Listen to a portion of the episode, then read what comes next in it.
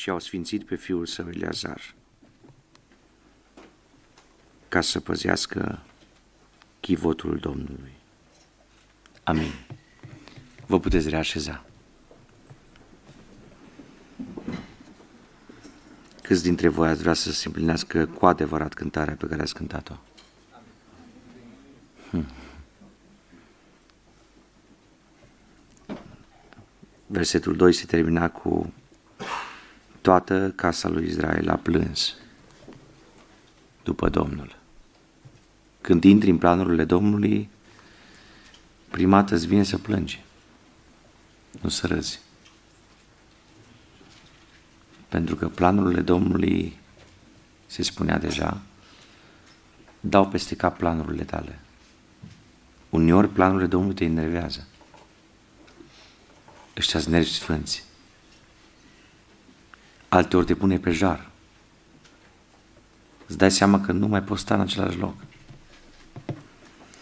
În prima sesiune am vorbit despre schimbarea lui Eleazar. Astăzi o să vorbim despre sfințirea lui Eleazar. Am văzut că Eleazar era un băiat comun, nu era singurul băiat din familia asta, era cel mai mic băiat, dar nu pentru asta a fost uh, ales sau sfințit să păzească chivotul. Și el a derulat în familia lui o reactivare a planului lui Dumnezeu. El a demonstrat că în generația lui Dumnezeu poate și vrea să lucreze. Dar atunci când îți spui Dumnezeu e prezent și pentru generația ta, așteaptă-te ca Dumnezeu să spună Dumnezeu e prezent dacă tu faci un pas. Dacă tu alegi să te predai lui Dumnezeu. Biblia spune și au sfințit. Nu l-au sfințit. Pentru că, dragii mei, sfințenia este o decizie voluntară. Nu mă risc să vă pun să ridicați mâna câți considerați că sunteți sfinți. Mi-e frică să lăgova să-i fac pe unii să mintă, iar pe alții să mintă că n-au ridicat mâna. Ce înseamnă sfințenia? Dacă v-aș da un chestionar pe care să scrieți un cuvânt care e sinonimul sfințeniei, ce ați scrie? Unii spun a fi sfânt înseamnă să fii cu un anumit set de reguli.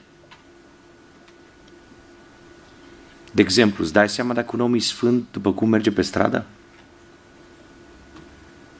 Uneori da, că nu intră în club. Vedeți, dicționarul explicativ al limbii românii nu prea ne ajută pentru că el zice, Dexu, cel puțin varianta din 2015, cealaltă n-am mai consultat-o recent, spunea așa, a fi sfânt înseamnă să lupți pentru o cauză religioasă și după moarte o vei avea putere să faci minuni. Ce ziceți? Există sfinți post-mortem? Sfinții sunt pe scaune și doi stau în picioare. Uite și el e sfânt. Cu mine împreună, doi. N-ați zis amin. Doamne ajută. Măcar pentru cei care stau pe scaune. Există sfinți care sunt agățați pe pereți? N-aveți. Și bine că n-aveți, că nici nu sunt. le doar așa, imaginați. A fi sfânt înseamnă să derulezi o acțiune și să nu derulezi un alt fel de acțiuni. A fi sfânt înseamnă a fi activ într-un domeniu anume și a fi inactiv într-un domeniu anume.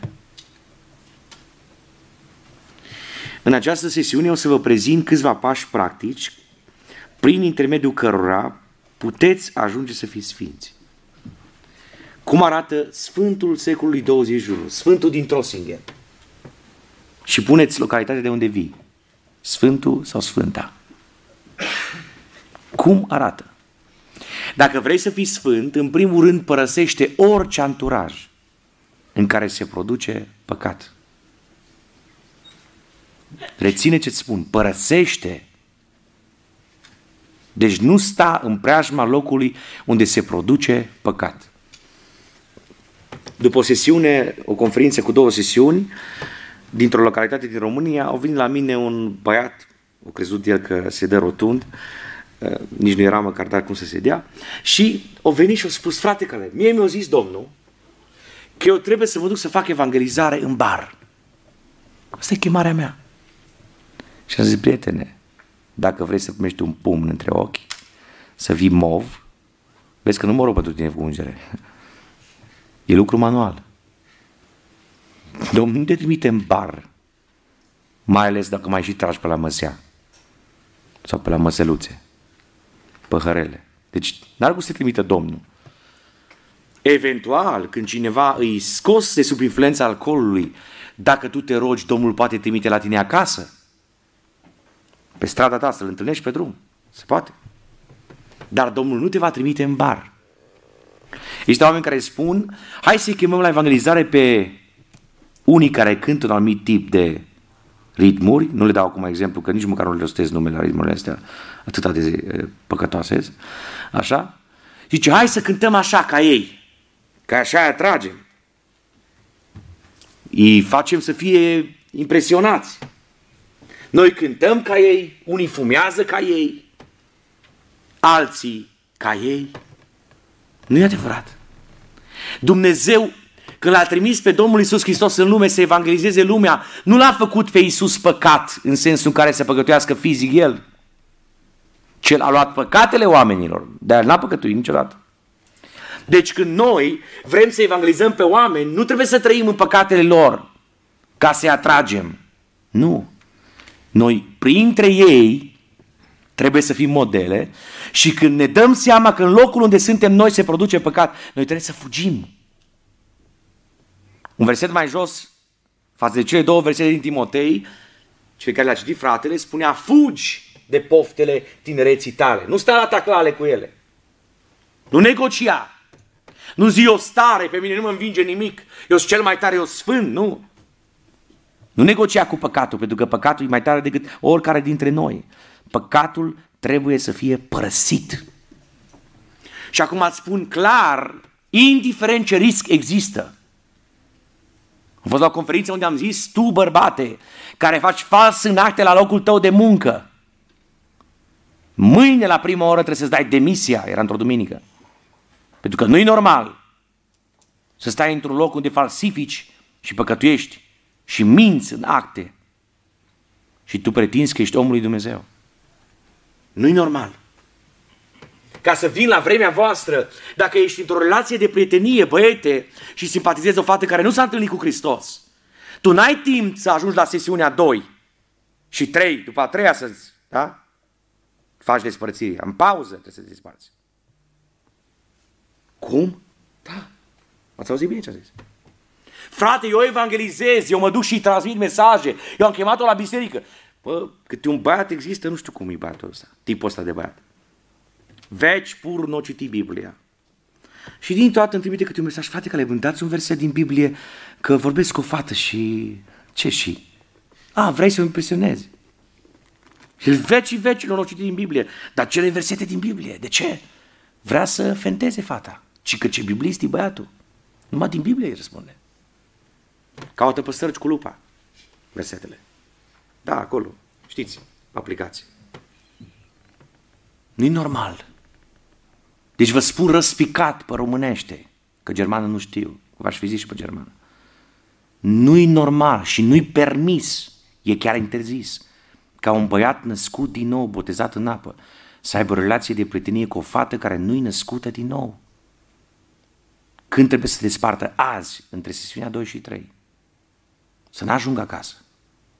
Intră în birou la mine o adolescentă, avea 15 ani și zice, frate, că le vreau să vă spun ceva, dacă o să nu ia loc. Bine că m-am pus și eu jos, că după aia dacă nu era cam complicat. Îmi zice să vedeți, discut cu o fată, discut cu un băiat, are, mi-a zis câți ani, nu contează, mult mai mult decât ea, ea avea 15. Și eu așa o întreb sincer, și cam ce vrei să faci cu el? Nu știu. Ah, ok, deci a trecut primul test că e nul ce urmează, adică trebuie să se despartă. Și îmi zice, eu așa o întreb ca să fiu un pic mai open-minded, deși nu prea mi se potrivește. I-am zis, uh, e evanghelic? Să nu zică doar Pentecostal, știți că o să sară alții. Bucuroși pe mine. Ce nu, frate, e musulman. Opa! V-am spus că am stat jos, că de nu... A fost primul caz că m-a speriat. O fată de 15 ani discuta cu un băiat deja bărbat, cred eu, musulman. Acum eu sunt foarte onest cu voi. Musulmanii pot fi mântuiți, amin? Dumnezeu să-i atingă. Sunt ființe umane, nu suntem rasiști. Biblia nu e exclusivistă. Orice om poate avea acces la Evanghelie. Domnul să atingă colegii voștri, colegele voastre și să-i mântuiască, amin? Domnul să lucreze. Dar o fată care vrea să-și păstreze sfințenia, în primul rând, vârsta este incompatibilă, că la 15 ani au zis că nu știu ce să facă cu el, da? Și a fost foarte corectă. Și apoi, cum să discute cu un băiat care nu crede în Domnul Isus ca mântuitor. Am stat câteva zeci de minute să discut cu ea și să-i demonstrez că nu e normal. Argumente logice, psihice, emoționale, tot ce vreți și inclusiv biblice. La final am căzut de comun acord că ea se va despărți de el. Dar ascultați ce mă întreabă. Frate Caleb, cât m-a mai lăsat să vorbesc cu el? Aproape că am crezut că nu înțeles nimic. După asta am zice, mă mai lăsați vreo frumos trei săptămâni. Eu zic, nu. Două săptămâni deja ai trepitat barba. Nu. O săptămână vă rog frumos. Nu. Trei zile. Nu. Era să mă enervez de n-am apucat. Două. Vă rog frumos, deja aș punea mâinile ca și cum s-ar fi rugat la cineva, la, la mine n-are voie să se roage. Numai lui Dumnezeu, vă rog frumos, o zi, mă mai lăsați? I-am zis, nu. Și cât timp îmi dați? Zero minute, zero secunde, fracțiuni de secundă mai negociem. Și cum să fac? Păi cum să-i spun că nu mai vorbesc? Că eu văd un om inteligent, un om extraordinar. Am spus, dacă nu știi cum să faci, dăm sfântul tău telefon. Apropo, care dintre voi ați făcut care să dați telefon aici? Bun. Nu ridicați-mă, că vă aștept istoricul. Da?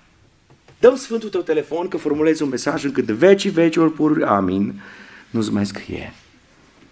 Dar eu nu jur, că n-am jurat niciodată, slavă Domnului pentru asta. Cum adică tu să negociezi, domnule? Știi clar că mergi pe interzis. Știi clar că ceea ce faci tu e greșit. Este împotriva Scripturii. Scriptura zice clar, nu Corinteni. Cuvântul lui Dumnezeu, Sfântul Pavel zice, nu e îngăduit. Nu puteți. E imposibil, puteți încerca, dar nu rulează. Că ce legătură este între întuneric și lumină? Dar, zice Biblia mai clar, ce legătură este între Hristos și Belial? Când tu ca fată creștină autentică vrei să spui că vorbești cu un băiat din lume care nu cunoaște pe Hristos și care nu-i botezat în apă, tu vrei să spui că îl pui pe Hristos în situație să-și întindă o mână și să facă pact cu satana. Cam asta e ideea ta. Și ta. Înțelegi ce spun? Deci tu pretinzi că Dumnezeu va deveni fals. Că Hristos va ajunge să fie în pact cu diavolul. E imposibil. Dragilor, n-am întâlnit caz.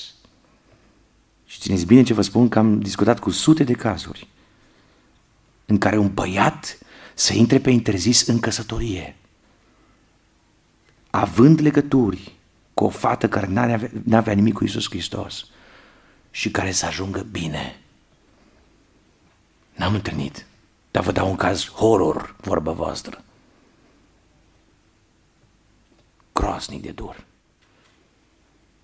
Când în birou a intrat o soră trecută de 60 de ani, era îmbrăcată în negru. Știam ce i s-a întâmplat, eram înfiorat. Băiatul ei, trecut de 40 de ani, a fost găsit într-un cartier din România, cu ștreang în gât. A fost găsit după trei zile de când era cadavru.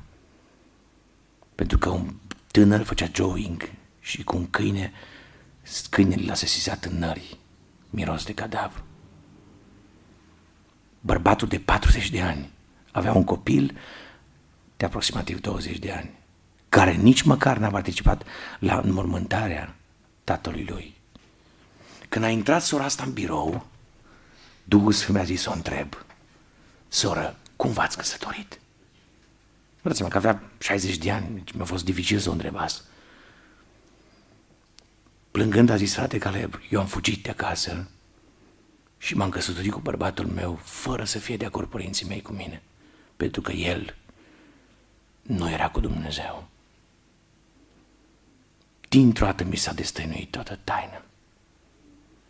Și mi-a zis Duhul Sfânt, spune-le la tineri pe unde mergi, că dacă vor să-și semneze certificatul de distrugere a vieții, să accepte o căsătorie nebiblică sau o prietenie nebiblică.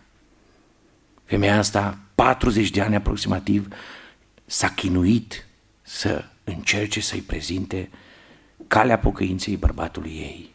Pe patul morții bărbatul ăsta care a fentat-o, care a fost un obraznic și a aburit-o. Aveți grijă, fetelor, nu vă să aburite de băieți care par serioși, dați bagabonți cu acte în regulă.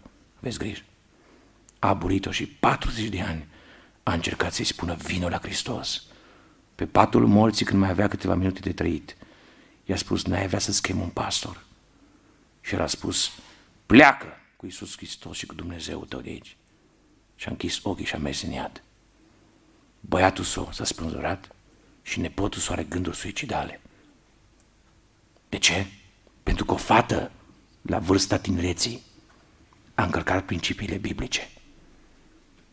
Realizați ce repercusiuni au existat în ani? Ce consecințe grave? Părăsește. Ți greu, îți vine să plângi, normal. E foarte dificil când scrii telefonul la mesajul ăla. Am ajuns la, la bărbați în toată firea necăsătoriți. Unul dintre ei a trecut de 30 de ani să stau cu el în birou două ore și să explică nu-i normal să se împrietenească sau să simpatizeze o colegă de la locul de muncă. El nu era căsătorit, avea dreptul să simpatizeze o fată, o tânără, dar fata aceea n-avea legământ cu Hristos. Și de la ora 6 până la ora 8 am stat cu el în birou să explic. La final mi-a zis da. I-am spus, uite, mergi acasă, o suni, îi transmiți mesaj, te desparți de ea, îi dai bloc, îi ștergi numărul și îi trimiți prin screen. Screenshot. WhatsApp. Vreau dovezi. Vreau să fiu sigur că ai scăpat. La ora 10 și câteva minute, 22 și câteva minute mi-a trimis screenshot că o trebuie să mai vorbească încă două ore cu ea. Să o convingă că nu și-a bătut joc de ea. Părăsește. Părăsește. Nu știu, există pe aici bancheturi? La final de clasă de liceu există așa ceva? Întâlniri? Că... Oh, sunteți de-a mea atunci. Țineți-vă bine pe scaune. E normal să particip la o întâlnire de felul ăsta la final de clasa 12? Ce ziceți voi? Biserică se zice nu. În fapte, vedem.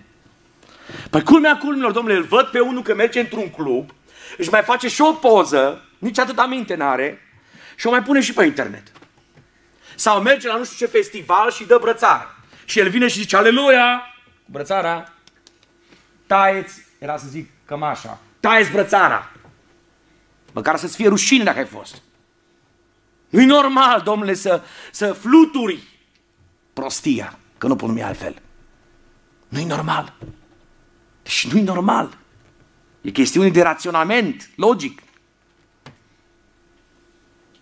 Vă spun cum a fost în clasa 12 la mine.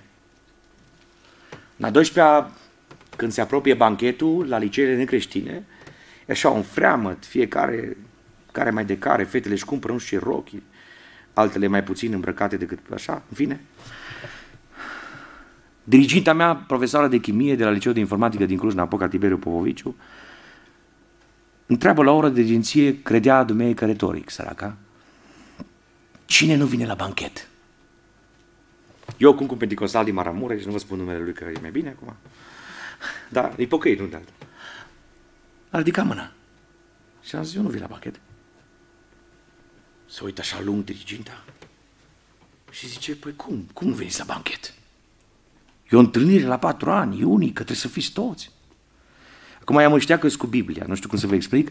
Prin Harul Domnului, între, în clasele 5-12, am purtat Biblia cu mine în ghiozdan în fiecare zi. Și uite că n-am murit. Aviz amatorilor. Cine încă e la școală să-și cumpere o Biblie cât gentuța. Acum știu că se poartă să mai mergeți rău cu ghiozdanele la școală. Lăsați cursurile până știu pe unde, prin clase. În fine, asta e altă paranteză. Și când purtam Biblia cu mine la școală, pentru că prin harul Domnului luam 10 la mate, un elev, un coleg mi-a zis, așa e că tu de ai 10 la mate, că îți poartă Biblia, noroc. I-am zis eu, nu, prietene, pentru că fac temele la mate. Pricepuși? Aviz amatorilor care iubesc matematica. La mate se ia 10 când îți faci temele. Cu creionul și hârtia. O zis cineva, amin. Specialist în mate. Da? Și pentru că mă știa că cu Biblia, adică greu de convins, o venit diriginta la mine și a început să facă munci de lămurire. Și a zis, ascultă-mă, Caleb, uite, dacă tu vii la banchet, eu cu tine o să ne așezăm amândoi pe o bancă în colțul sălii și tu o să-mi predici din Biblie. Hai, șmecherii diavolul ăsta. Ce trebuie să fac? Evangelizare la banchet. Da? Pe Facebook, prima pagină, mii de vizualizări, predicatorul de la banchet. Știți cum se predică la banchet? Prin absență. Nu m-am dus. Nu m-am dus. Indiferent ce mi-a promis diriginta. De ce? Eu am știut că acolo e șampanie, am știut că acolo e dans, am știut că se creează legături imorale și dacă în România banchetele se termină cu închirieri de camere de hotel, oare ce se întâmplă în Germania? M-ați auzit bine ce am zis? Și vorbesc realități, nu bazme. Părăsește orice anturaj în care se produce păcat. Dacă la locul tău de muncă, băiete, e o necurată și tu nu poți rezista în fața ei, dispari, dă demisia. Dumnezeul pe care ți-l predic e mai tare decât locul tău de muncă. Și Dumnezeu e capabil să-ți dea, poate chiar în ziua în care ți-a dat demisia, al loc de muncă în care să nu se producă păcat. Părăsește, ascultă-mă bine ce-ți spun, părăsește orice anturaj în care se produce păcat. Anturajul poate fi pe Facebook, prin Messenger special, anturajul poate fi prin WhatsApp-ul tău, prin Telegram, prin Signal, prin orice rețea, inclusiv Insta, ca să nu mai vorbim că am zis în prima sesiune de video ce de la fete, orice anturaj. Adică un context în care discuți, socializezi, aparent doar, ceva nevinovat în aparență, cu oameni care nu sunt născuți din nou. Eu nu spun că Dumnezeu te așează într-o chilie ca pe Daniel Sihastru, să stai tu acolo într-un vârf de munte, să n-ai semnal, să stai internetul. Eu nu cer asta, că Biblia îți spune, fii în lume, dar nu fie lumea în tine. Nu cumva să zică careva acum după sesiunea asta, gata, abia așteptam să zică un predicator să mă las de școală. Stai cu minte la școală. Și termină studiile și mai fă încă una. N-ai zis amin. Cam greu. Continuă studiile, o să regresi mai încolo, la 40 de ani, o să vrei să faci școala și nu o să mai ai cum. fă studiile, pentru că în mod normal în sala de curs nu se fumează. Și dacă se fumează, ai dreptul, legal, legislativ, să discuți cu coordonatorul de sală sau cu coordonatorul de curs. Fii atent ce faci. Dacă în, în, în curte și în toalete se împart droguri, tu trebuie să semnalizezi. Și asta e un act sfânt să semnalizezi. Pentru că nu e normal ca în toalete de școală să se împartă pachetele de droguri. Nu e normal. Și dacă tu transmiți informația asta, nu părăști, ci ești corect. Ești corect. Adică blochezi o manieră în care satana intră în generația adolescenților și a preadolescenților. Părăsește. Dar ceea ce faci tu de când ești din sala de clasă, din curtea școlii și până acasă. Asta se numește anturaj.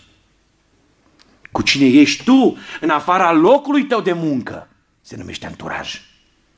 Cu cine discuți tu în mod privat, că e una să fii pe un grup de școală în care aveți dreptul să scrieți fiecare dintre voi, dar dacă careva derapează în scris, dirigintele sau coordonatorul te cam reglat, tu dus la semne, și alta să-ți faci tu un grup separat, numai cu bagabonții din clasă. Pricepuși? Cine te pune să stai acolo? Ieși! Ieși!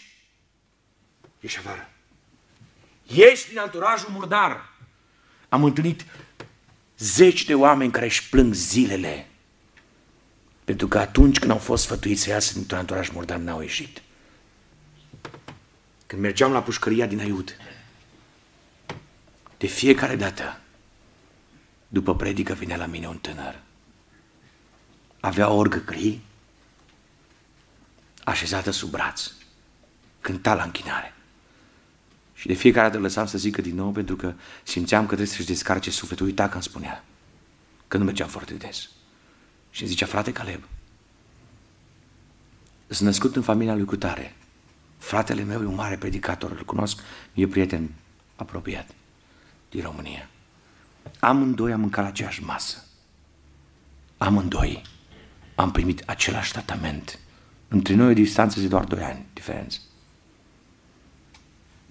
Fratele meu a studiat teologia și a ajuns să fie folosit de Dumnezeu, dar eu nu l-am băgat în seamă pe Dumnezeu. Când tata și mama mă chemau la biserică, îi consideram niște expirați și jumătate. Am vrut să-mi fac eu viața mea, nu-mi făceam temel la școală, am devenit dezorganizat, am uitat în niște găști, m-am dus să fac numai mușchi și sală și bodybuilding și fitness, am ajuns mare, mai puțin deștept, mare. Și am zis că mă angajez ca bodyguard într-un club. Că am zis că nu mă stau. Și dacă tot am depus atâta efort, am mușchi, măcar să-i folosesc.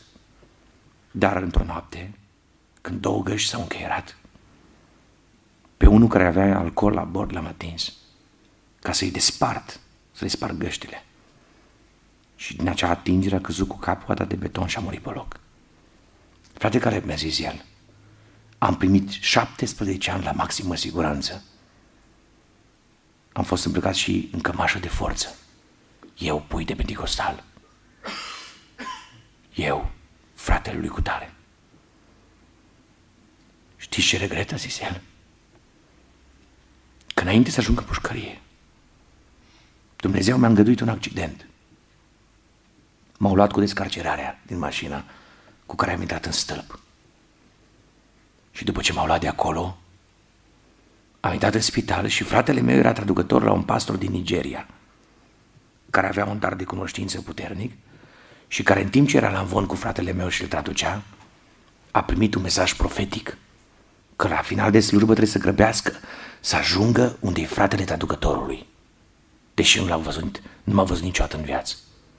A intrat în salonul meu și mi-a spus așa, așa vorbește Domnul oprește-te să mai fii prieten cu anturajul tău, că dacă nu, în scurtă vreme, vei fi aruncat într-o groapă adâncă de unde vei încerca să ieși și mult, mult se va plânge pentru tine și multă vreme nu vei reuși să ieși. Vă dați seama că Dumnezeu a trimis un pastor din Nigeria în România, nu vă spun în ce oraș, că e mai bine, dar e caz real. Și pastorul a programat Dumnezeu să-l traducă fratele pușcăriașului care urma să devină pușcăriaș. Pentru că Dumnezeu avea o șansă pe care i-a dat-o și a spus printr-un nigerian, ieși din anturajul în care te afli, ieși, că dacă nu, vei fi aruncat într-o groapă adâncă. Cei mai mulți care au ajuns rău, rău, rău, rău, rău, din calea afară de rău, n-ar fi ajuns niciodată dacă ar fi ieșit din anturajul în care s-a aflat. Întâlnesc mame disperate care vin la mine și spun, pastore, băiatul meu e judecat penal. Are dosar penal și urmează să-i se dea sentința. A stat doar de șase. N-a atins pachetelele de droguri. N-a furat nimic. A stat să vadă dacă îi, îi prinde pe alții. Părăsește se poruncă divină. Părăsește orice anturaj, fă revizie personală, gândește-te bine, care sunt oamenii ăia? Nu e obligatoriu să fii cel mai bun prieten cu ei. Poate n-ai avut niciodată prietenie accentuată cu oamenii aia, dar părăsește-i. Părăsește-i azi, mâine, s-ar prea putea să fie părtăziu. Consiliez oameni care au avut probleme cu drogurile și le spun clar, pe românești. ia telefonul pas cu pas. Blochează-i numărul lui cutare, numărul lui cutare, numărul lui cutare, numărul lui cutare. Toți ăștia din... Blochează-i. După ce ai blocat, șterge-i. Șterge-le numele de telefon. Când vine presiunea psihică, din nou să vorbești cu ei. Să nu mai poți vorbi cu ei. Când nu mai ai în listă. Dragii mei, trăim într-o vreme foarte dificilă. Până și în România s-a ajuns că se dă sau se testează o lege dacă se intre cu test de drog în școlile din România. Dacă România e așa, oare cum e în Germania? La ora actuală, când te oprește poliția în România, nu-ți verifică doar alcoolimia. Îți verifică dacă ai droguri în sânge. Face probă de drog. Știți de ce? Pentru că din vest, din vest, vine alarmant de grav tot felul de virus, nu de ăștia pandemici, COVID, nu, virus informaționali, presiuni ale anturajelor, oameni care nu rezistă la anturaj, oameni care cad pradă ușoară în fața unor sisteme atât de agasante. Totul e programat, totul e foarte bine făcut. Nu dau aici detalii că e mai bine acum să nu vă dau. Dar vreau să vă spun ceva. Nu vă puteți imagina cât de grav sunt afectate suflete nevinovate, suflete naive. De aceea trag semnal de alarmă și îți spun clar, îl vezi dubios, îl vezi interesant, îl vezi că nu-i cu toate acasă din perspectivă spirituală, îl vezi că folosește jargoane, îl vezi că înjură, dispar, nu sta cu ei, pleacă de lângă ei. Găsește-ți tu oameni care vorbesc nu numai din Biblie, că nu trebuie să fim naivi, să spunem că nu doar din Biblie vorbim, nu, vorbesc lucruri echilibrate, sociale, dar când e vorba de păcat, se tem de Dumnezeu, o frică de Domnul, se opresc să intre în subiecte care nu sunt pe placul lui Dumnezeu. Părăsește. Părăsește orice anturaj în care se produce păcat. Prieteniile nebiblice te vor coborâ pe trepte spirituale tot mai jos. Vreau să spun ceva. Ce crezi? Samson a fost tare? Eu zic că a fost cel mai slab om de pe planetă. Mă erau de el. Știți de ce? Pentru că Dumnezeu l-a ales din pântecele mamei lui. Când la Manoah a venit îngerul Domnului, la soție mai întâi, și când i-a spus clar, fii atent, spune soției tale și tu, nevastă, fii atentă, vei rămânea sărcinată, există niște prescripții, pentru că băiatul ăsta va fi în legea nazireului. O lege foarte rigidă. Dacă ar fi respectată azi, toți ăștia ar fi numiți fanatici religioși. Să n-atingă nici măcar babe de strugure.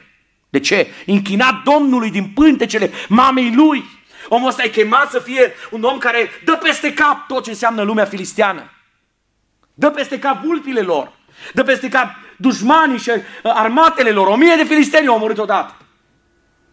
E chemat de Dumnezeu să aibă o lucrare specială, supranaturală. Dar asta înseamnă absență din prezența păcatului. Primul derapaj al lui Samson e că s-a bazat pe ce a văzut. În Biblia zice că s-a coborât la Timna și acolo a văzut o femeie care i-a plăcut. Fata asta nu avea legământ și părinții ei n-aveau semnul legământului, n-a fost tatăl ei tăiat împrejur, pentru că nu era dintre evrei. Și taică și maică sa l-au tras la semne pe băiat și au zis, mă băiete, uite-te în tot Israelul. Nu zicem cu care să te însori, dar nu găsești o singură fată dintre fetele evreice? Te te duci la filisteni? Știți care a fost argumentul lui tata? Care sunt netăiați împrejur.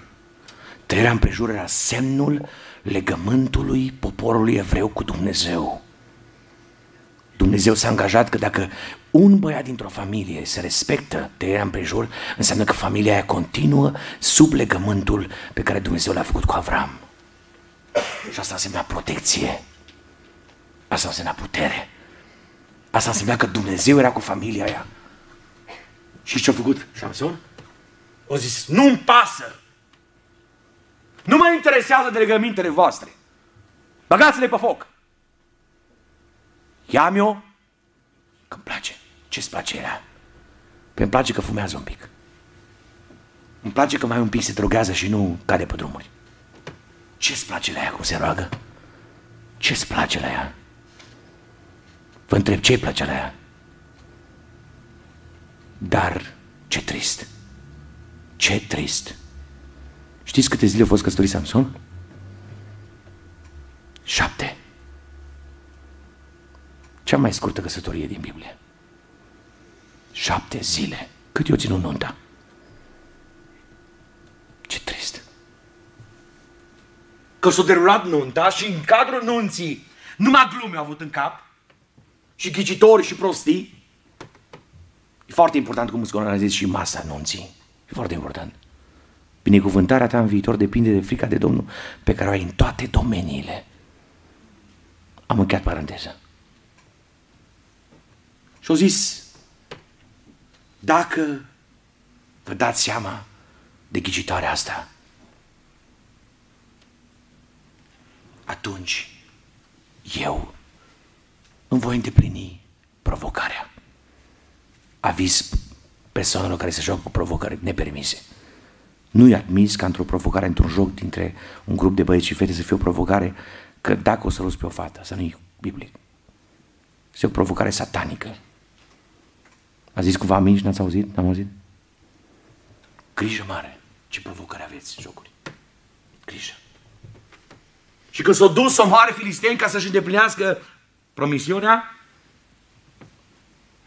s-a întors înapoi. Și a zis, dă-mi-o pe soția mea. A, bun venit pe tărâm filistean.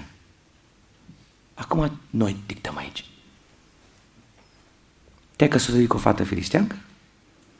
Îl ai pe tata socru pe filisteanul care e coordonat de satana. Și eu zis, am crezut că tu nu mai vii, că noi cam purtăm gestul ăsta, când pleacă unul, nu se mai întoarce. Și am dat-o la altul. Mare și chestia. Foarte mare. Și nu trebuie mai mare nenorocire decât să te trezești că te-ai măritat cu un terpedeu și viceversa. Mai mare nenorocire nu trebuie. De ce? De ce ai fost îngăduit să ajungi acolo? Și paranteza continuă. Că dacă o ieșuat în familie, în căsătorie, după 5 ani, vine și zice, pastore, mă recăsătorești? Eu te întreb, a câte oară? A câte oară vrei? Păi numai tu ești mai, mai fanatic încă vă 2-3 din cult. Numai voi ziceți că nu. Interesant. Întrebarea mea este când ai greșit? Înainte să te căsătorești și n-ai avut călăuzire? Sau după ce te-ai căsătorit și ai comis păcate? Singurul caz în care Biblia îți permite, dar nu-ți recomandă, acceptă cumva despărțirea, e cazul de infidelitate. Dar nu zice nicăieri că ai voie să te recăsătorești. Că atunci dacă ești victimă odată, de două ori, de trei ori, de cinci ori, de zece ori, de câte ori vrei să te... Înțelegi? A câte ori vrei să te tot căsătorești? Recăsătorești, recăsătorești. Și uite așa, anturajul murdar îți nenorocește viitorul. Dragilor, voi faceți ce vreți voi din ce vă spun acum. Dar țineți minte ce vă transmit. Cuvântul ăsta nu se contestă pe sine. Nu se contrazice niciodată. Și dacă asculți de cuvântul Domnului, ajungi doar bine. Se zice amin aici. Ajută-ne, Doamne. Eu vă prezint cuvântul Domnului fără să fac rabat pentru cineva. Nu-mi pasă ce imagine îmi formez și nu mă interesează ce notă îmi dai. Eu sunt reprezentantul lui Dumnezeu să spun Biblia. Părăsește. Dar părăsește azi. Va trebui să pui mâna pe telefon, că dacă te întâlnești cu persoana, din nou te aburește, iar ca pradă discuțiilor și sentimentelor și așa mai departe, va trebui să te oprești. Și o să-mi spui cum telefonic? Da, telefonic. Fără să te mai întâlnești cu persoana aceea. Zice că te unul frate, dar eu o chem la biserică. Bă, frumos din partea. Ce ești pastor? Cine te crezi? Nici pastorul nu poate să facă asta decât dacă cheamă pe mai multe persoane. Care e ideea? Tu confunzi prietenia cu mijloc de evangelizare? Păi dacă ai chemat-o deja, știi adresa, fain frumos, i-ai lăsat pe WhatsApp adresa, ai văzut două bife albastre, că au primit informația, ai dat bloc și ai șters-o, dacă te ispitește. Lasă-o să vină la biserică. Să nu vină la biserică pentru tine, să vină la biserică pentru Hristos. Amin. Să vină pentru relația ei personală cu Dumnezeu. Să vină pentru că vrea o relație cu Dumnezeu, nu cu tine. Am consiliat cazuri în care fata a fost atât de disperată încât i-am spus că dacă nu se oprește ajunge internată la psihiatrie. Și a ajuns. Și cu riscul să ajungă la psihiatrie, nu i-am dat voie să continue să rămână la el acasă. I-am zis, este interzis păcatul chiar dacă ajungi la boli. Păcatul este interzis. În cazul ăsta, un caz din România largă, că sunt multe cazuri în România, că numai cu români lucrez, băiatul vrea să se pocăiască. Și fata zicea, nu, tu rămâi cu mine. Și a spus, prietene, uite, într-un singur caz îți dau voie să mai continui prietenia cu ea, ca știu că nu rezistă, dacă odată te mai atinge pe mână, pe mână, tu ai plecat. I-a zis, nu, nu, nu, nu mai ating. Nu-l mai ating. Au plecat acasă. I-a spus, n-are voie să mai urce în apartamentul tău, pricepi? Pricepi? Nici cu mama sau nici cu taică pentru că are gânduri meschine, păcătoase. Voi trebuie să vă despărțiți ca să n-ajungeți la curvie. Cum a ajuns acasă? Cum și-a derulat diavolul planurile sau a încercat să le deruleze prin ea? M-au sunat la miezul nopții, pe la două dimineață. Har Domnului că eram în vacanță. Că nu în fiecare dimineață pot răspunde la ora două. A făcut tot felul de schibiții, a spus așa, fii atentă, fii atentă ce spun. Dacă nu te liniștești, vei avea probleme cu poliția și cu spitalul de psihiatrie. În patru ore s-a întâmplat asta. A venit poliția, a chemat salvarea și a internat-o. După trei săptămâni și-a revenit. Nu a murit. Nu a murit. Vie. Dar nu a curvit. Mă înțelegeți? Nu acceptați păcatul, indiferent cât de mare presiune se așează pe sufletul vostru. Mintea voastră să fie setată în felul următor, totul până la păcat. Totul până la păcat. Indiferent ce vor zice oamenii despre noastră, nu acceptați păcatul nici în ruptul capului. Nimic. Nimic păcătos să nu vă permiteți. Părăsiți orice anturaj în care se produce păcat. Și aici atrag un semnal de alarmă că mi zice Duhul Sfânt.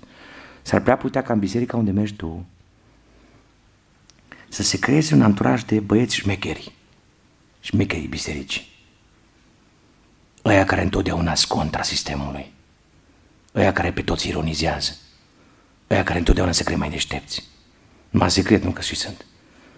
Ești din anturajul ăla. De ce trebuie să fii tu cu ei? De ce trebuie să fii tu cu ele? Când tot nu se bombăne, se comentează, aia nu e bun, nu e regulă, nu e regulă. Bombănă și ăștia, nu știu cum să-i numesc. Oamenii care comentează despre oricine, oricând, oriunde, oricum. Ieși. O să ajungi un comentator fără Hristos. O comentatoare fără Hristos. Și ai grijă. Când tu comentezi despre subiect legat de care Dumnezeu nu ți-a dat autoritate să iei o decizie, să știi că duhurile care stau în spatele acelor atitudini, chiar dacă sunt greșite și tu le prezinți, le promovezi, persiști în ele, povestești despre ele, Duhul ăla găsește în inima ta o ușă deschisă pe, pe domeniu și îți intră în viață. Și ai vorbit despre nu știu care că s-o certat acasă și din toată via acasă și pac, faci un scandal. Dar tu nu ești nervos. Tu nu ești nervoasă de obicei. Tu ai intrat într-un domeniu care nu-ți aparține. Cine poți să intri în asta? Cine ți-o dat ție de lucru să împarți biserica, frații, certăreții, nu știu cine? Cine te poți? Cine? Îți spun eu cine. Satana. Tu trebuie să ieși de acolo. Când vezi că cineva bârfește despre cineva, vorbește ceva negativ despre o persoană care nu e prezentă, are dorință de răzbunare, are gând de ranchiună, tu îi spui, uite, am prea mult timp ca să stau aici. Și sunt prea ocupat să-ți aud poveștile. Te respect prea tare ca să fiu colaborator cu tine. Plecat. Părăsește. Anturaj murdar nu-i doar curvia, nu-i doar vizionarea pornografiei, nu-i doar masturbarea, nu doar prietenia murdară. Anturaj murdar e taclale fără sens împotriva cuiva. Că te găsești tu în treabă, să împarți Germania, să împarți Trossingenul, să împarți România, să începi de la președinte, să continui cu secretar, să ajungi la nu știu cine. Hei, revinoți! Părăsește! Persoanele care continuă ba din gură, ba din gură, n-au niciun sens în viață. Vorbesc despre toți și nu știu pe niciunul. Opriți-vă, vă rog. Amin. Ești acolo Uneori diavolul te va duce într-un anturaj religios până mădva oaselor, în care să vezi ceva greșit la cineva, spre exemplu, nu știu, la cineva care are dar de prorocie să vezi ceva greșit și dintr-un unghi unde tu n-ai văzut tot cazul, să vezi o carență la proroc. Și tu nu știi cazul, tu nu știi cum s-a întâmplat, tu n-ai fost acolo dacă erai în locul acelei persoane, nu știi cum reacționai, tu dai zoom pe carență și o popularizezi. O distribui. Lucrezi pe gratis pentru diavolul. Nu te băga tu în asta. Vezi, este treabă. Vezi, este treabă. Tu nu știi ce lupte există în spate. Tu nu știi ce a vrut să facă diavolul în dreptul acelei persoane. Tu nu știi ce coorte demonice s-au pregătit să-l atace pe proroc și să-l omoare spiritual și să-l distrugă ca imagine, să-l terfelească. Tu nu știi ce e în spatele acelei lupte spirituale. Tu stai de departe, stai cu minte, n-ai nicio problemă, nu te implici spiritual, nu te rogi, nu postești, nu-ți pasă de lucrarea Domnului, dar tu vezi ceva, dai zoom și l-ai terfelit. Ai vrea să treci prin 1% dintre luptele prin care trece acel om? Mă te întreb. Părăsește? Chiar ridică-te și pleacă. Nu-i responsabilitatea ta, nu trebuie să iei decizii, nu ești implicat în ecuația aia, nu-ți cere Dumnezeu. De ce ai făcut dreptate? Retrage-te. Părăsește orice anturaj în care se produce păcat. Poate între părinții tăi un conflict. Eu nu știu pentru cine vorbesc acum. Nu știu niciun caz. Dacă știu vreun caz, nu spun nimic. Și când între părinții tăi apare conflictul, ai predispoziție umană să ții cu unul dintre ei și pe celălalt să-l apeși tare. Și tu, în loc să rezolvi conflictul, că poți, că ești mai mare deja, tu de fapt îl accentuezi. Ia ești din anturajul a omului care comentează. Uite ce recomand să faci. Ia o zi de post pentru casa ta. De dimineața până seara, nu mănânci nimic, nu bei nimic și zici, Doamne, uite, te rog, fiu frumos. Eu sunt băiatul din casa asta, eu sunt fata din casa asta, mie îmi pasă de părinții mei. Te rog să intervii tu, Doamne, fă o minune. Vezi că după o zi nu se întâmplă nimica? Fă o pauză de o zi ca să nu intri în dezechilibru și a treia zi mai au o zi de post. Și roagă-te și cere lui Dumnezeu să intervină. Spune, Doamne, e o problemă aici, văd că ceva nu e în regulă. Mie îmi vine să plec din casă când aud cum se ceartă ăștia doi, adică părinții mei. Spune despre ei, dacă asta e problema. Și roagă-te. O să vezi că Dumnezeu intervine altfel. Nu vorbe. Arme spirituale ai nevoie. Și tu ești în anturajul ăla. Nu fi, nu fi în zona unde se apasă, se apasă ca picătura chinezească să se producă o gaură în familie. Ieși. Retrage-te într-o cameră și dacă trebuie, roagă-te cu voce tare să le fie rușine la părinții tăi. Să-și dea seama că tu te rogi și ei se ceartă. Părăsește orice anturaj. Eu sunt aici să spun că vrea, vrea Dumnezeu să te folosească, dar nu poate dacă nu ieși. Dacă nu ieși. Se vorbea deja despre ieși, dar intră unde trebuie. Ieși din zona periculoasă și intră în voia lui Dumnezeu, în planul lui Dumnezeu. Fii responsabil pentru casa ta, n-ai crescut degeaba. Ai ajuns până la vârsta asta, Dumnezeu ți-a dat sănătate, pentru că Dumnezeu vrea să te folosească. Lucrează pentru zidire, niciodată nu dărâma. Sunt prea mulți care dărâmă. Tu ridică-i pe oameni, tu încurajează-i. Dar pentru asta trebuie să ieși în anturajul lor păcătos. Mai spun un lucru și apoi cred că ne apropiem de finalul acestei sesiuni. Dar continuăm pașii, nu oprim. Fii precaut. După ce ai părăsit orice anturaj care e vizibil rău, fii foarte, foarte atent. Fii cu ochii în patru peste tot, uite-te în fiecare zonă.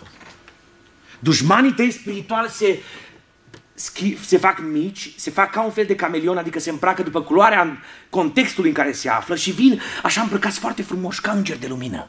Dușmanii tăi spirituali la început vor veni agasan, cu coarne, copite, dubioși. Așa când vede că tu ești spiritual și identifici ușor, vine foarte camuflat. Nu-l observi. Vine de la distanță, urmărește, se uită în toate părțile. Sfântul Petru zice, fiți treși și vegheați pentru că potrivnicul vostru, diavolul, dă târcoale, asta înseamnă să uită atent, survolează zona, se uită în fiecare colțișor, dă târcoale și caută, caută, caută, caută, caută, caută, caută pe cine să înghite, inclusiv pe mine. Egal că pastor, egal cine ești, diavolul te urmărește. Te urmărește cu mare atenție și vrea să prindă un moment în care tu ai interdeschis ușa puțin. Ai zis, asta nu-i păcat. Dar tu știi bine că duce la păcat. Sunt lucruri clare ca păcat, sunt lucruri care duc la păcat. Nu intra pe drumul care e infundat. Nu te duce pe drumul unde ajungi să fii ca bou la măcelărie. Nu intra pe calea ei, spune Biblia. Nu fi acolo.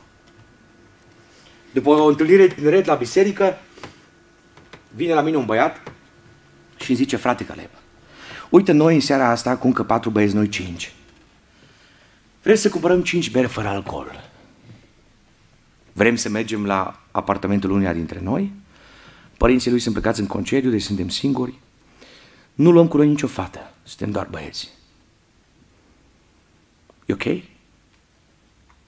El ca să fie foarte religios, că diavolul e foarte mascat, zice, uite, după ce punem berile fără alcool în frigider, ascultăm niște predici cu, nu vă spun cu cine, așa, niște cântări pe YouTube, nici asta nu vă spun cu cine, toate erau foarte ok. După aia bem berile fără alcool, plecăm acasă când au alcool, lucrăm mașini, fiecare la casa lui. Ce ziceți? Bă, ce m-a speriat de asta, mă. A zis, bă, dar așa slamă crezi pe mine, vii la mine cu așa întrebare. Adică tu știi că eu sunt un predicator radical, direct, eu nu fac menajamente. Cum te vin cu întrebarea de asta? M-am simțit prost. Cum pui astfel de întrebări? Că nu au venit cu o întrebare gen, e păcat să treci pe roșu la semafor. Cum se trece în Germania? Pe roșu sau pe verde? E păcat pe roșu. Pe galbe, hei, mărturisește alt dată. Aici am biserică public. Portocaliu se zice. Cum se trece la semafor? Hai, ziceți. Pe roșu? Zice unul într-o conferință din Spania, eu mă uit dreapta, stânga, un solidop de la Măroc, și după aia trec țuști. Și eu zic, dacă vine unul cu 120, te-a rezolvat. Că la trece pe verde, prietene. Cu țuștiul tău, ferească Domnul. Deci, clar, pe roșu ne oprim, pe verde, nu pe galben, se trece, da? N-a zis amin. Amin, așa e, corect? E un lucru clar, nu negociem asta. Că voi în viața voastră privată faceți altceva, altă problemă. Eram undeva în Irlanda și eram la o familie. Și am spus asta la întâlnire tineret și spre final am mers să servim ceva în oraș și tatăl respectiv era foarte obișnuit să treacă la semafor pe roșu. Și zic copiii, tati, ce au zis fratele Caleb? Stai, stai, stai! Zice tăticu, băi, ce mi-ai făcut? Am instalat de semafoarele. da, nicio problemă, care e problema că stai? Pe roșu ne oprim, corect? Mai zice o dată, amin. Vedeți că v-ați zis-o. Vă urmăresc acum. Dacă apuc. Înțelegeți? Deci nu venit cu ceva clar. Există păcate care sunt negre și există lumina care e sfințenia lui Dumnezeu. Dar există lucruri din zona gri. Și când mă întreabă cineva din zona gri, zice, pastore, dați-mi un verset Biblie. Asta îți dau un verset. Nici o problemă. Duhul Sfânt îmi zice, întreabă-l de ce o vine la tine. Că nu mers la cineva care îi spunea direct păcat. Sau că nu-i păcat. Da? Vii la tine care te consideră serios. A doua întrebare mi-a zis Duhul Sfânt să-i spun, nu e așa că înainte să vii la mine te gândim, mă, dacă e păcat. Nu știu ce urmează și foarte sincer băiatul zice, pa da, frate. A, ți se pare că e păcat? Da. N-am verset pentru tine, prietene. 1 Tesaloniceni 5 cu 22. Feriți-vă de ce scrie statutul cultului, da? Feriți-vă de ce e foarte grav. Feriți-vă de păcatele mari cu consecințe grave. Da? Așa scrie. Feriți-vă de orice se pare rău. Ce înseamnă ferește-te? Dacă careva dintre băieții de aici, mai ales unul mai solidoc, se enervează și merge afară, am văzut că aveți pietre aici puse, nu-i problema, aveți. Ia o piatră și zice acolo din colț, pac, trag una la caler. Și îl rezolv. Eu ce fac? Eu stau în cord și zic, prietene, prime nici bolovanii nu te să credeți voi. Prind un microfon de ăsta, cred că roșu, e mai aproape de mine, îl pornesc, plec acolo și vă predic. Nu plec. Deci nu scăpați de predică. Dar știți ce fac? Mă feresc. Eu nu zic stați un pic că eu calculez unghiul, tangente de nu știu cât. Lovește am von, nu în mine. Nu. Mi se pare că ceva nu e în regulă. Mă feresc. Pe cum ar fi dacă mă duc cu mașina mea, da, mă duc normal, și din contrasens vine altcineva cu BMW-ul, da? Nu știu dacă aveți BMW-ul, dar un exemplu. Un exemplu pur întâmplător. Și el nu se încadrează pe banda lui după depășește un tir, da? Nu se încadrează și vine spre mine și o zic, care mai tare? BMW-ul sau Tiguan? Accelerează, frate. Așa fac. Păi nu, vă spun sincer, frânez maxim. Dacă se poate și frâna de mână. Trag mai în dreapta, risc să mă lovesc de parapet. Dar mă feresc. Consider că e un pericol. Eu vă întreb tinerilor, de ce vă permiteți, din perspectivă spirituală, știți că e un lucru periculos, e ca și cum ați merge pe marginea asta de amvon, dacă ar fi mult mai mare, bineînțeles, vă dau doar imagini, cu bicicleta, știți că e ușor să patinați, vă ridicați într-o roată și ziceți ce tare eu și tu poți cădea oricând. De ce nu ești atent? De ce nu te interesează? E propriul tău viitor. E veșnicia ta, nu e a mea. Sunt consecințele tale, tu tragi la terapie intensivă, nu eu. E propria ta viață.